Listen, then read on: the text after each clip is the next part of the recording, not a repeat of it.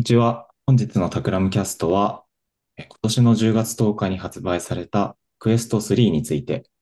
マークアット XR チームの富山と、半沢と、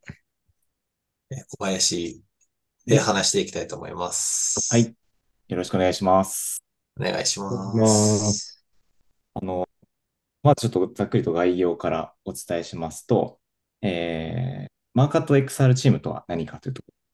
ろをお話ししますが、えっと、マークアット XR チームは、タクラムの中で XR について、えー日々、リサーチや研究、ディスカッションをしているチームです。で、まあ、毎週何かしら、あの、普段 XR について何かこう見つけたこととか、あの、深掘ってリサーチしたこととか、あの、トライしてみたことっていうのを、まあ、共有したり、ディスカッションしたりというような活動をしています。で、本日は、えー10月に発売されたメタクエスト3について、ちょっと話してみようかというところで、ゆるくあ話していけたらなと思っています。では、よろしくお願いします。よろしくお願いします。ます。クエスト3、そうですね。あの、10月10日に発売されてもう1ヶ月ちょい経ったんですけれども、まあ、もともとあの、クエストプロ、プロっていうあの、4月に発売されていた、あの、メタから発売されていた、えーハード、あの、ハードの後継機種として発売されてたものなんですけれども、まあ、あの、改めてクエストプロよりも全断然、あの、まあ、体験としては、えーいいなということがあって、まあ、改めてちょっと使った感想とか、あの、こんなところに可能性感じたな、みたいなところをちょっと話していけたらなと思うんですけど、なんかこう印象に残ったアプリとか、ハードウェアの、なんかその機能とかってあります？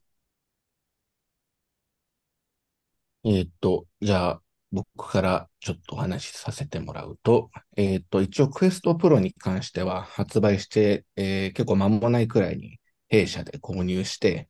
えーちょっと僕が会社から借りる形で、えーちょっと長期間使って、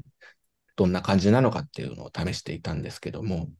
結構クエストプロ、まあこれはよく言われていることなんですけれども、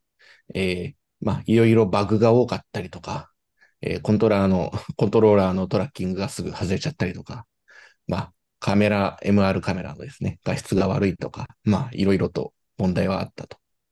それが、メタクエスト3が、えっと、出て、まあ、純粋にアップデートされたというか、ダメだった部分っていうのが、えーほぼほぼ改善された状態で出てきてしまったなというのが、えー大きな感想ではあって、この、えープロが出た時は20万くらいしてたんですかね。それが大幅値下げされて、今度7万台くらいで3が出て、で、それにあらゆる面で勝てないみたいなのは、ものすごくこう、切ないことだと思うんですけど、うんまあ、タイムラインもね、ちょっとそれで荒れてたりしましたが、まあ、純粋にそのハードとして、こうやって民生機として世に出回って、出回っているものが、まあ、性能向上したものがポンと出てきてくれたっていうのは、何より嬉しいことではあるかなと。なんか、あのね、こう、プロがあったから、こう、3何が新しいんだって言われると結構答えるのが、まあ、難しいなって感じはするんですけど、2からのちょっと軌跡を見ると、まあ、改めてやっぱ M、MR、あの、ビデオパススルーで、外の景色を見ながら、あの、バーチャル上の、まあ、オブジェクトを出すみたいなところが、まあ、やっぱりクエスト3の、まあ、推しポイントなのかなと思うんですけど、まあ、それを、まあ、プロからまあやっていたはやっていたんですが、クオリティが うんあの、ちょっと微妙だったっていうところもあって、なかなかそういう MR いいよね、みたいなところの議論とかまで到達しなかったっていう 感じだったって感じなんですかね。そうですね。まあ、カメラの画質が、もう、あの、プロの時点だと、すごく抽象的な例えで申し訳ないんですけれども、えーっと、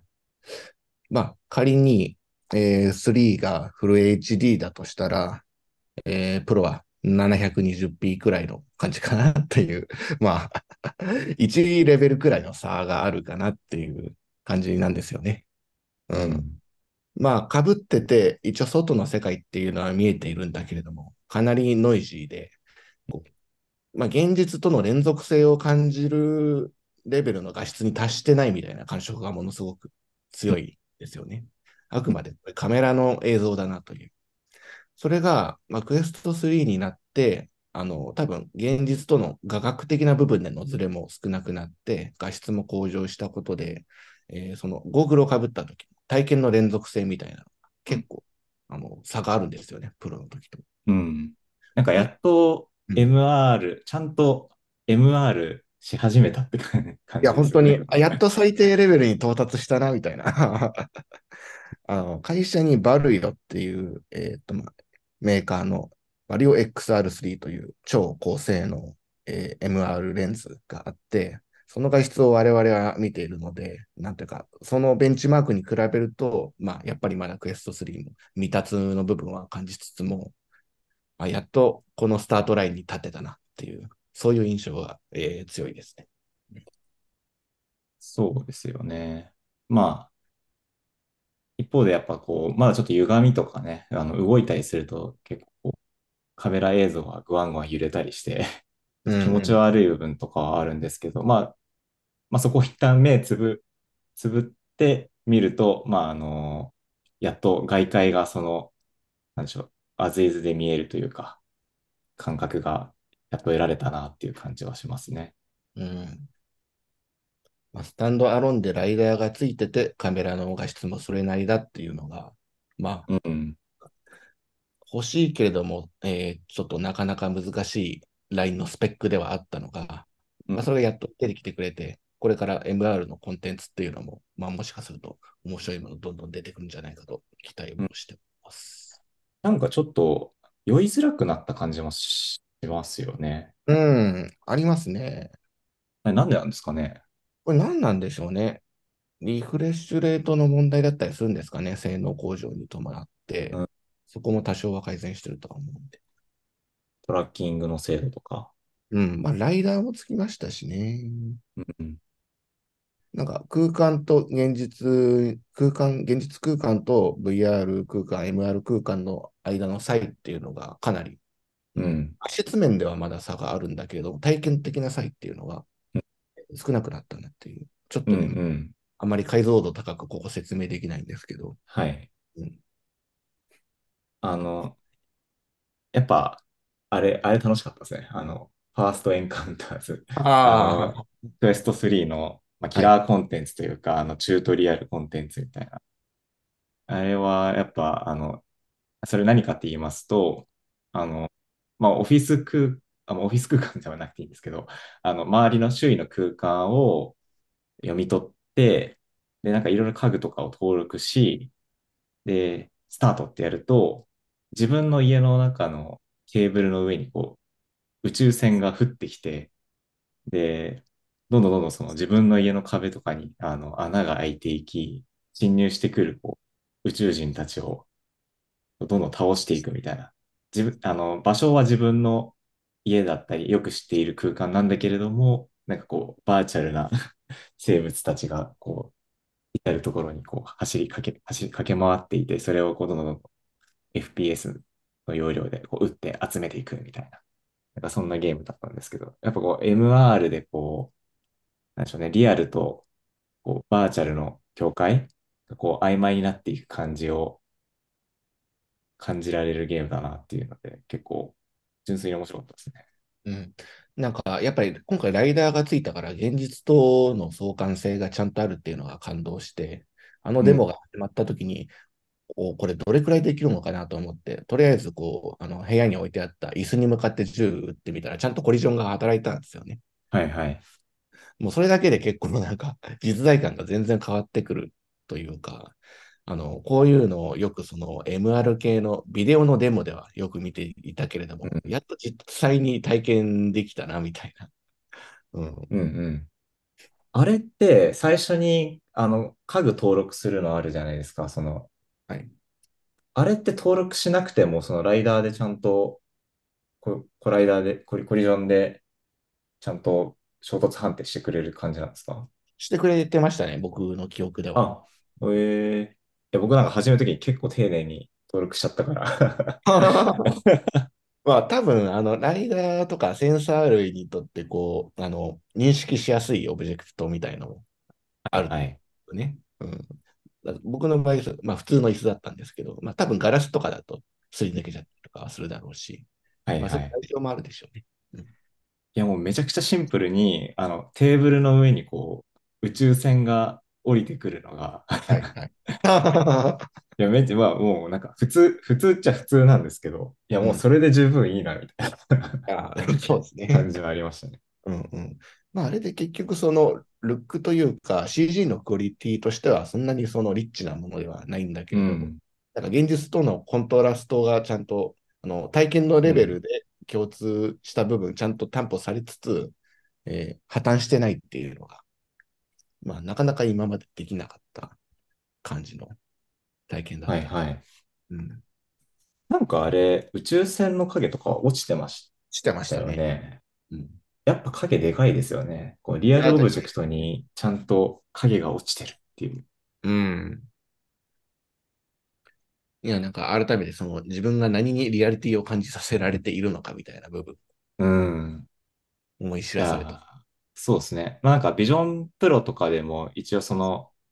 あ、ビジョンプロっていうのは、あの、あ、いきなり今日ビジョンプロの話で言っちゃったんですけど、えっと、アップルから来年出る、えっと、まあヘッドマウントディスプレイなんですが、あの、まあ、やっぱそのよく目玉のコンテンツというか、よく注目される特徴としては、まあ、2D のこの画面をビジョンプロでもこう上でこう展開できるんですけれども、その画面の、なんでしょうね、影をちゃんと落とすような、あの、演出というか、があって、よりこう、現実とのマッチングというか、あの、レンダリングした時にこう浮いて見えないとか、っていうところの工夫があっていいよね、みたいな話を、まあ、以前ちょっとビジョンプロの、えー回、しこの収録をした時にいろいろ話してたんですけれども、なんか、やっぱそう、落ち、か、ドロップシャドウはすごくなんかあの、大事だなっていうのは、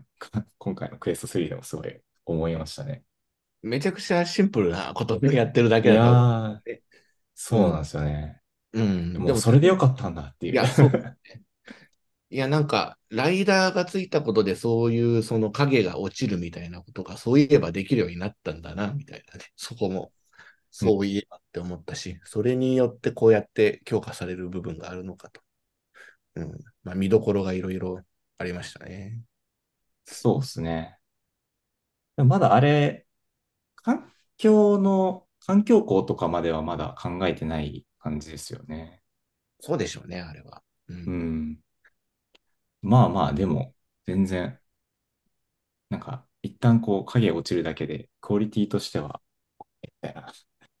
より、より、よりいい、いいクオリティを出すっていうところだともっと高みへ天井はある気がするんですけど、こう、うん。現実空間にう、う、浮きすぎていないっていうところはなんかそれがあればいいんだなっていうのを改めて思いましたね。ねなんかあの、MR 系で面白かったコンテンツで言うと、なんだっけな、ル、ルーブ・ゴールドバーグワークショップっていうやつもちょっとアプリで遊んでたんですけど、あそれは、なんでしょうね。あの、MR その空間で、その現実空間上に、なんかこ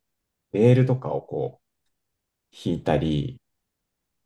あの、なんでしょうね、バネを置いたり、トランポリンを置いたりみたいなギミックを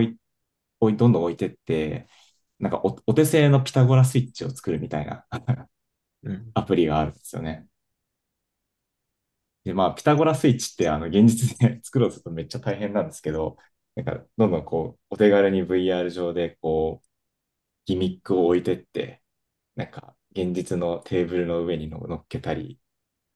落としたり、みたいなのにできるやつがあって、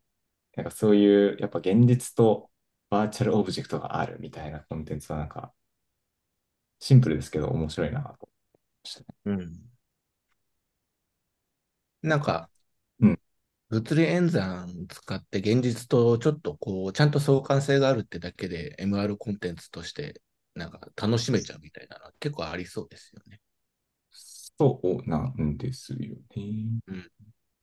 なんか、あ、こういう、こういうとか言いながら、あの、ちょっとメンバー間で 画面を共有してるんですけど、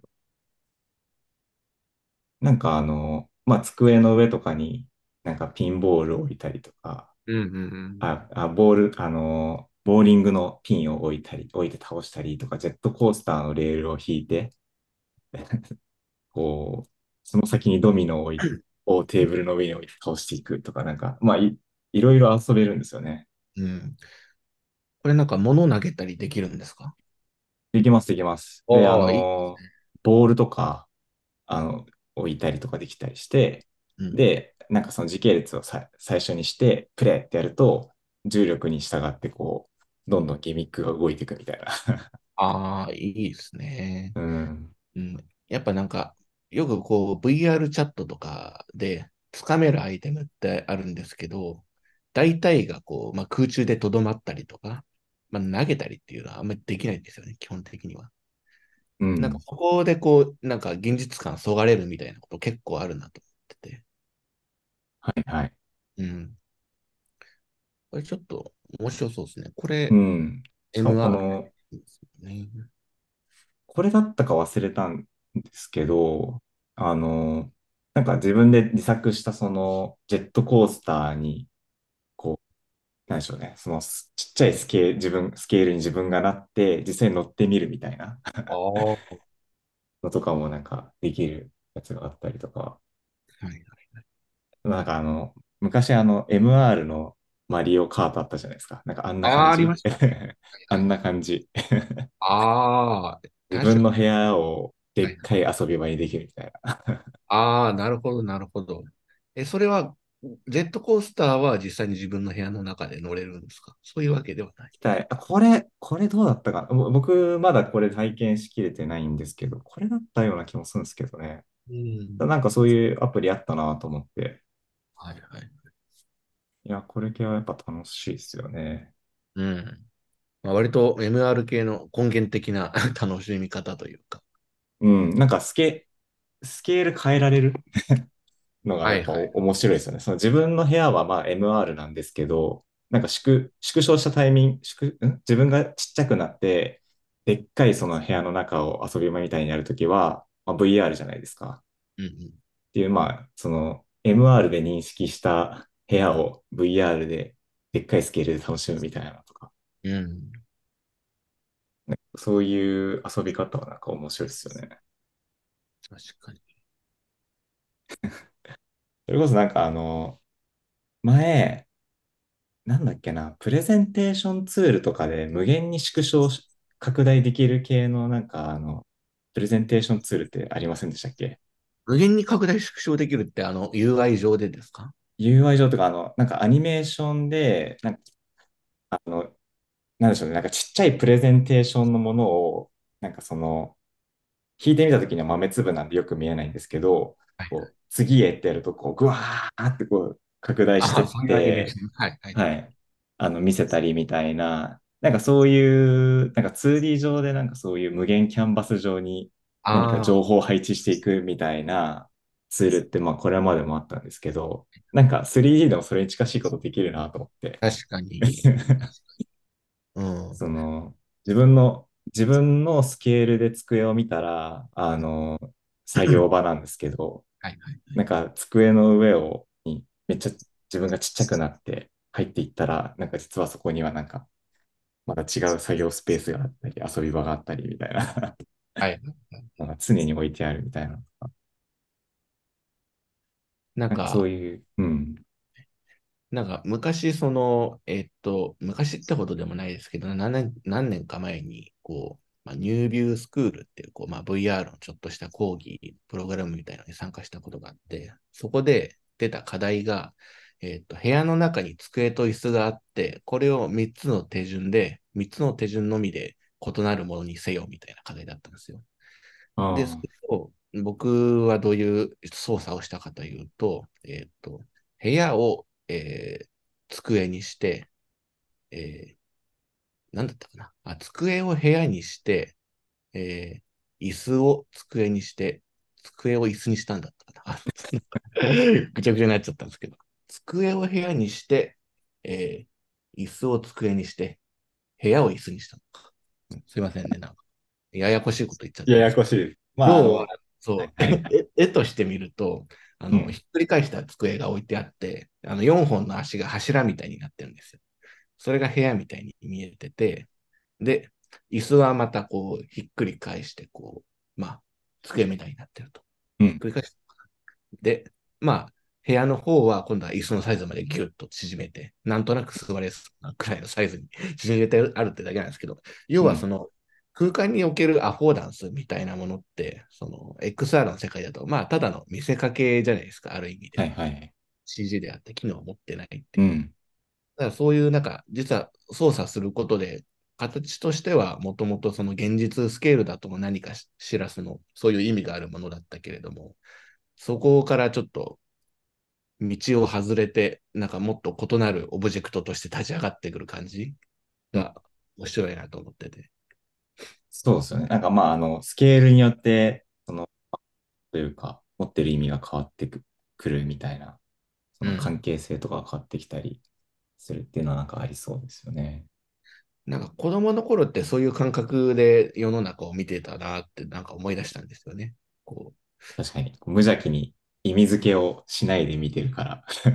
う真っ白な状態で見れてるというか。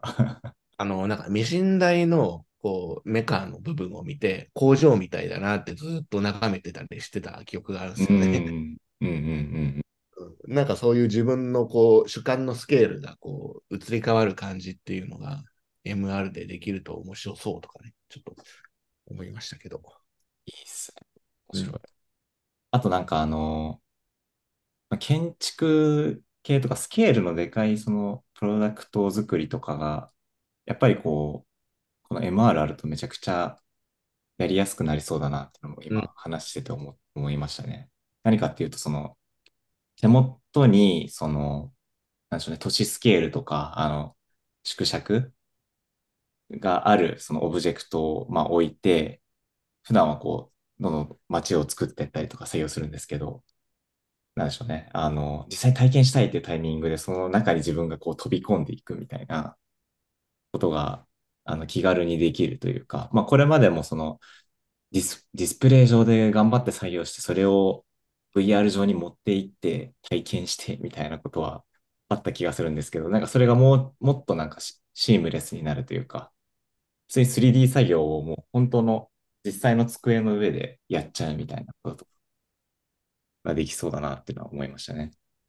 確かに。まあ、行き着く先はそうですよね。自分の机の上で CG いじってみたいな。ディスプレイもういらないみたいなの全然、なんなら 3D ので見た方がなんか多分立体感とかサイズ感とかつかめますよね。うんうん。なんか、ブレンダー上とかで、あの、なんでしょうね、3D モデリングしててもなんかたまにスケールバグるときありません？ああ、あります、あります。これ、なんか企画置いてもなんかバグるときありますよね。ありますね。なんか Figma とかもそうなんですけど、ああいうこう、拡大縮小がスッとできる UI 上だうんと、いつの間にかめちゃくちゃ巨大なものを作っていたりとか、その逆もしかりみたいですよね。なんかそれがこう、多分ね、奥行きを持った、あの、なんかもう、オブジェクトとしてディスプレイできるようになったら、なんか、その辺のなんか、いいきなんギリギリこうなんか手が届かなかった感覚とか、我慢してた感覚みたいなのが、あの、解放される感じは、なんかありそうですよね。な。そうですね。ななんんか、か結局、うん。結局 MR にも、まあそのディスプレイできてるからいいじゃんみたいな話も全然こう、うんよく起きると思うんですけど、やっぱ奥行きがあることのメリットってなんかそういうス 3D の物体をちゃんと 3D で見るってことができるっていう、すごいシンプルな話なんですけど、そうですね。すごいシンプルな話が、結局それ、それ、それが大きいんじゃないかなっていう気はしますよ。なんか、前職で、こう、結構巨大なサインデザイン、看板みたいなものをやったときに、スケール感がよくわかんなくて、印刷するにもでかすぎたんですよ。だから図面で、この縮尺で何倍みたいな、何メーターみたいなあやって、ちょっとわかんないから、こう、当時オキュラス GO だったんですけど、オキュラス GO でこう表示したんですよね、大きさ把握するために。で、ああ、これはでかすぎるなってことは分かったんですけども、うん、まあ、それでもその比較対象がないわけですね。その VR 空間の中で、CG 空間の中で、その、あの、すべて嘘のオブジェクトがある中で、現実との比較がダイレクトにできるわけではないので、まあ、言ってそのスケール感っていうのもそこまで正確なものではなかったんですよね。でもそれが、まあ、MR になることでさらに一段上の体験になってくるというか、だからなんか結構想像するなんか完封の対象として平面で見てたものが、まあ、さらに VR になって MR になってみたいな感じで、どんどん、うんより現実に近くなっていく、そのうん。クリエイティブの、まあ、架空の存在っていうのがどんどんこう現実に近い側でこう検証できるようになっていくっていう、何か面白いものがこう、えーより生まれてきそうな、なんかそういう予感をちょっとね、感じ確かに。なんか、ね、グラフィックのアプリケーションをなんか考えていくときって、まあその、なんでしょうね、イラスト描いたりとか、あの、ビジュアルを作っていったりみたいなところは、まあ画面の中でできるっちゃできるんですけど、最終的な検証って、皆さんやっぱこうプリント、実際にプリントしてサイズ確認したりとかしますもんね。いや、そうなんですよ。結局なんかその紙の質感とか、あの、光を受けて反射して、なんかうん紙の切れ目がこうやってこう立体的に立ち上がってくるとか、なんうんかそういうレベルの、なんというか、検証みたいなものって CG 上だとどうしても難しいわけですよね。うん。でもなんか僕がその、あの、こんなことができてほしいなと思うのは、まあそういうレベルの検証が CG の世界でできるようになるといいなってことは、昔よくそのタクラムの中でも、まあグラフィックのチームで話したりしてたんですけどね、それこそ、あの、紙見本みたいなものが CG でできたら、あの、完全リモートでもいろいろ成立するんじゃないみたいな話してたりしたんですけどいいなんか、段階はありそうですよね。その、完璧なその、現実に近いテクスチャーを再現するみたいなところは、なんか、大変そうだなと思いつつ、なんか、例えばまず最初、ないくいくつか検証する項目あるじゃないですか。そのスケールのまず検証はいはい。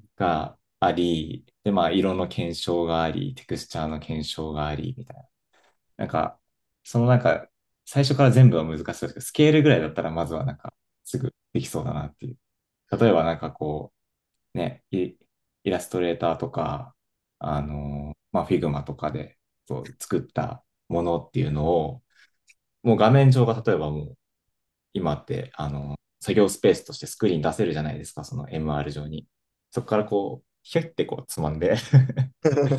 ポスター、ポスター作ったらひょいってつまんで、この壁にペッて貼るみたいな。いやー、それできると本当に嬉しいですよ。めっちゃ検証楽ですよね。ブラインドポスターに関しては分割して出して、こう、頑張って貼り合わせて壁に貼ってみたいな。もうそうせざるを得ないですからね。なんか結構うん泥、泥臭い作業が最後あるけど、その辺をだいぶ一部簡略化で、あの、できそうだなっていう感じがしますよね。そうですね。そこでちゃんとこう、イテレーション回せるようにこう、なってくると、うん、なんか、また違った部分があるだろうなと。そうですね。多分今現実的には、あの、例えばじゃあ 2D のものを出すだけだったら、まあ出力して、まあ、VR 上で表示するっていうのは、まあ技術的にはできるんですけど、まあそこの工数をなんかいかに下げるかみたいなですよね。いや、そうなん それだったらプリントした方が早いじゃんってなったら意味ないっていう。そこはシムレスにちゃんと環境ができていないといけなくて、もう感覚的にうんエアドロップレベルでこう出力。いや、もうそれより簡単でもいいくらい。アートボードからドラッグドロップで出力するみたいなレベルでできたら嬉しいですけどね。そうですね。えくれないかなって。やっぱディスプレイのクオリティもありますしね、そのカラーマネジメントというか、ちゃんとした正しいカラーでこう発色してくれないと、まずデザイン作業そもそもあの MR 空間でできないよね、みたいな。いや、そうですね。まあ、そういう観点で言うと、クエストってそういえば、色再現性ってどうなんだっけみたいな、そういうのはね、まあ、ああるっちゃありますね。うん。さすがにそういう業務レベルでの視点では、ちょっとまだ見てないと。グラフィックワーク、クエスト3でやるっていうのは、ちょっとまだそういう段階にないので、チェックはしてないですけど、将来的にそういう話をするようになるんであれば、まあ、結構重要な指標にはなってきますね。まあ、解像度とかはね、どんどん上がっていくでしょうし、その辺は期待っすね。そうですね。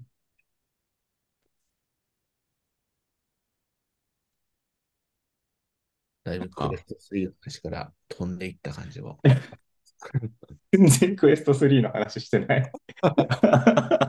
だいぶ取れちゃいましたね。あ、でも細かいのはいろいろありますけどね。まあ、ガーディアンとかも新しくなりましたし、ただまあなんか結構順当な進化というか、クエスト2からの、まあ、ユーザビリティは上がってきていて、良くなったなとかうん。うんありますけど、まあ、やっぱ特筆するとしたらやっぱ MR かなっていうとこですよね。そうですね。まあ、やっぱりなんか、ホーム画面のウィンドウを掴んで動かせるっていうのが、これまあ、ツイッター、ツイッターじゃないのか、えーもう X でバズってる動画見たことある方もいらっしゃると思うんですけど、まあ、その料理をしながら料理の、えー動画見るとか、まあ、よく上がってますよね。僕はまだ結構危ないと思うんですけどね、包丁とか扱いが。的に。うん。まあでも確かにそういうちょっとした、えーなんか現実世界でのサポートツールとしても使えるように、えーなってきたみたいなところが、なるほど、うん未来の生活かな、みたいな。なんかうんうん自分ならどう使うみたいな、ちょっと楽しい想像が働く余地がようやっと出てきたかっていう感じすね。なんか、ね、今まで、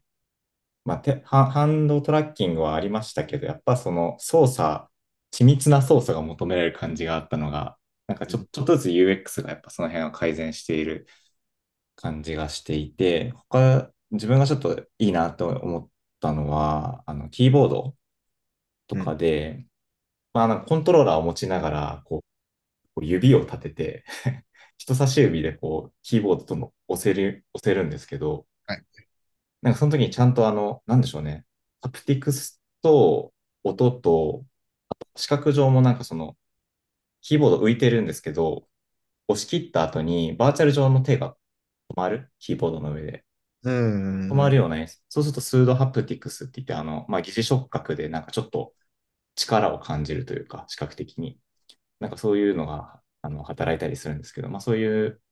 複数のモダリティ、マルチモーダルを提示することで、なんか本当は触ってないけど、ちょっと触った感覚があるみたいな。まあ、これまでずっと長く言われているような、まあ、あの、現象ではあるんですけど、まあ、そういうのがなんか自然とユーザーインターフェース上に組み込まれてきて、うんあの、使いやすくなってきたなっていうのは、いや、なんかそういう細かい洗練を感じますよね、やっぱり。うん。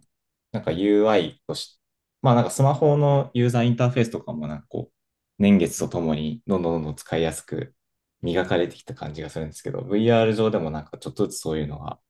あの、ちょっとずつ発明されて、あの、普及して一般化されてみたいなことが、なんかね、お起きてるなっていう感じはしますね。ね、今、掴んで動かせますけど、昔は任意の方向に向いてボタンを長押ししてホームウィンドウを動かすみたいな。したよねでもない UX でしたからね。ああ、みたいな。全然思ったところに行かないみたいな。本当にそう考えると、随分あの進化したとは思いますよ。UI、UX 面で言うと。なんかそこの手軽さというか、ちゃんと思い、バーチャルオブジェクトが思い通りに動くとか、逆にリアルなものが、リアル、あの、それなりにリアルに見えるっていうところが、最低限、こう、機能と、精度として揃ってきたんじゃないかなっていうのはうん感じましたね。ねなんか僕は、あの、オキュラス、えー GO の時からヘッドセット自体は触っているんですけど、なんか Quest 3になって、ある程度パススルーの恩恵の力で Guardian にあんまり依拠せずに、こう、ヘッドセットを使えるようになったことで、オキュラス GO の時の体験にちょっと近いような感じになってて、まあ、というのも、 Oculus Go って、あの、えートラッキングが、まあ、3点のみ、えー要は座標は検出しないわけですよね。向きだけなので、ガーディアンがまあそもそもいらないわけですよ、あれは。うんなので、まあとりあえず被ってコンテンツ見るくらいだったらめちゃくちゃ楽に使えたんですけど、なんかその感覚にやっと戻ったというか、こう、クエスト出てきて以降は、結局こう、なんか、例えばベッドで寝ながらかぶったら、ガーディアン設定みたいな、こう、一回こう、そういう儀式を経ないといけないみたいな、そういう障害を感じてたのが、今3になって、かぶったら現実の画面が見れるし、ガーディアン作んなくて、とりあえず使えないことはないし、みたいなところで、なんかそういう抵抗が減ったことで、結構日常のガジェットみたいな立ち位置、オーキュラス後の時にしてたポジションにちょっと戻りつつあるなっていうのを感じました。やっぱそこも MR が大きいですよね。あの、結構広めの空間をひあの求められるような VR コンテンツもちょっと試したんですけど、やっぱその全部空間を VR でこう仮想空間にされると、やっぱガーディアンちょっと気になるなと自分は思って、あの、いや、こっちの方に進んだらぶつかるかも、みたいな のがやっぱどうしてもつきまとってくるから、なんかすぐ MR 戻りたいみたいな感覚になってたんですけど、なんかまあ MR だと、まあ普通にどこい、今自分がどこにいて、みたいなのがまあ当たり前のようにわかるんで、なんかガーディアンそんな気にしなくていいなっていうのは確かに自分も MR の時は感じましたね。うん。あの、ガーディアンのちょっとこう、外に出ようとすると、視界がぼやっとこう、外界というか、現実が入ってくるじゃない？ぼやりとはいはい。なんかあれもなんかいいなと思って、未来的なうん体験というか、うんうん。レイヤーがパキッと分かれてるんじゃなくて、なんかその境界が徐々にこう、うん。現実に帰っていくみたいな。なんか、それ自体。結構、あの、ちゃんと連続性のある UX が担保されてるというか、なんか VR のコンテンツ体験してるときって結構その、いわゆる OS のこう、なんか Windows とかああいうのって、あの、ある種体験を阻害するところあるじゃないですか。はいはい。なんか自分のこう、なんか視覚的なものとは別の没入みたいな部分をちょっと阻害するみたいな。なんかそういうところも、その含めて、なんとか洗練を感じましたかね。うん、昔はすごくそこが切断されたイメージだったのが、どんどんシームレスになっているというのが。ですね。そろそろ結構喋ったので締めようかなと思うんですけれども、なんか、小林さんからもありますか？すいません、ちょっとですね。えあんまり体験してないので、会話に参加できずっていうところで、思ったのは、あの、僕も今日、あの、一回だけ体験したんですけど、僕は逆に言うと VR がですね、うん。HTC Vive Pro から止まってたんですよ、実は。ああ、うん。で、そこからでの体験で言うと、いやー、なんかめちゃくちゃ時代は進化してるなっていうのが、あのう、ん。ファーストインプレッションって感じですかね。で、まあ、あの環境が7万いくら、あ、まあ、約8万円で手に入って、で、やっぱでも使ってみて思ったのは、まあ、MR の面白さっていうのはもちろんあるんですけど、やっぱ純粋にディスプレイとして使うみたいなところにすごく共感できたなっていうのは大きいかなっていう。だから、まあ、あの、なんていうんですあの、Apple の、えースペシャルはい、Vision Pro のスペシャルコンピューティングみたいなのは、かなり、あの、広いユーザー層を取りに行けるような感じはす、また、あの、高いですけども、はい。するなっていうのは、あの、今日は身をもって感じたところかなって感じですかね。もちろん細かいところいろいろ、あの、触覚が、触覚デバイスというか、あの、なんていうんですかね、フィード、触覚フィードバックみたいなのも、まあ、これがないとちょっと、結構伝わりづらい UX なんだろうな、みたいな、そういう細かいのはあるにしろ、大きいところで言うと、MR しかり、あの、ディスプレイとして使うみたいなのは非常に、あの、可能性を感じたって感じですかね。うん。なんか前よりも、ね、コンピューターと接続するのになんかエラーが起きたりとか、なんかすごい大変な、ね手手数を踏んだりみたいなことがなくなったのも、そうですね。普通にそれも順当進化なんですけど、まあなかうんん。前はそれがあるからまあいいやみたいな気持ちだったのが、ちょっとやってみようかなみたいな。いや、そうですね。いやこの、あの、ポッドキャストを聞いてくくださってる方で、久しぶりに、なんか僕みたいな人いると思うんですよね。その、Oculus、オキあ Oculus 時代の人とか、その、もうかなり昔 VR やってたけど、ああそこからもういいや、みたいな風に離れ、一回離れちゃった人が最近の VR に触れると割と、またなんか、あ、また触ってみようかなって思うきっかけになるぐらい、あの、初めての VR とか XR にすごい向いてるんじゃないかなと思いました。価格帯的にもね。うん。そうですね。はい。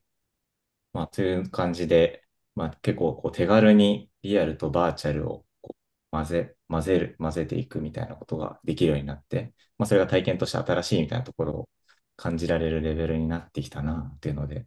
改めてちょっとね、VMR とか深掘っていきたいなというふうに思いました。なんかあの12月頃には、 Generative Leg って言ってあの、 Quest のそのセンサー、下半身とかに特に何もつけるわけじゃないんですけど、上半身のこう手とか頭の動きだけでこう、下半身の動きを予想するみたいな、あの、まあ、疑似フルトラッキングみたいなことができるな、みたいな機能が出たりとかするらしいんで、まあそういうのもちょっと逐次体験してみたいなとか思っていますし、まあ今ちょうど、えっと、まあ来年ビジョンプロも出るので、まあ今ちょっといろいろとプロジェクトで準備したりとかっていうメンバーもいますが、ちょっとその辺も引き続き深掘っていきたいなと思ってます。あとね、XR だけじゃなくて、最近はあの、OpenAI のあのビジョン、ビジョン API みたいなのが出てきて、こう、なんでしょうね、カメラで認識した世界を言語化するとか、あの、何が映ってるのかの意味を解釈するみたいなこともできるようになってるので、まあそういうなんか XR だけとかじゃなくて、なんか AI と掛け合わせたときにどんな可能性があるんだっけとかっていうのも、なんか引き続き、あの、ね、リサーチとか、あの、いろいろと作ってみたりとかしていきたいなと思っています。という感じで、ちょっとクエスト3の話をすると言いながら、めちゃくちゃ脱線した気がするんですが、今日はこんな感じでいいですかね。はい。えー、っと、タクラムキャストですが、あの、皆さんもし感想やコメントなどありましたら、X、えー、旧ツ旧ツイッターですね、のハッシュタグ、タクラムキャストでつぶやいてください。えー、メンバーのみんな、あの、確認したり、あ見て、あの、見ると思います。はい。という感じで、結構緩い回でしたが、本日はありがとうございました。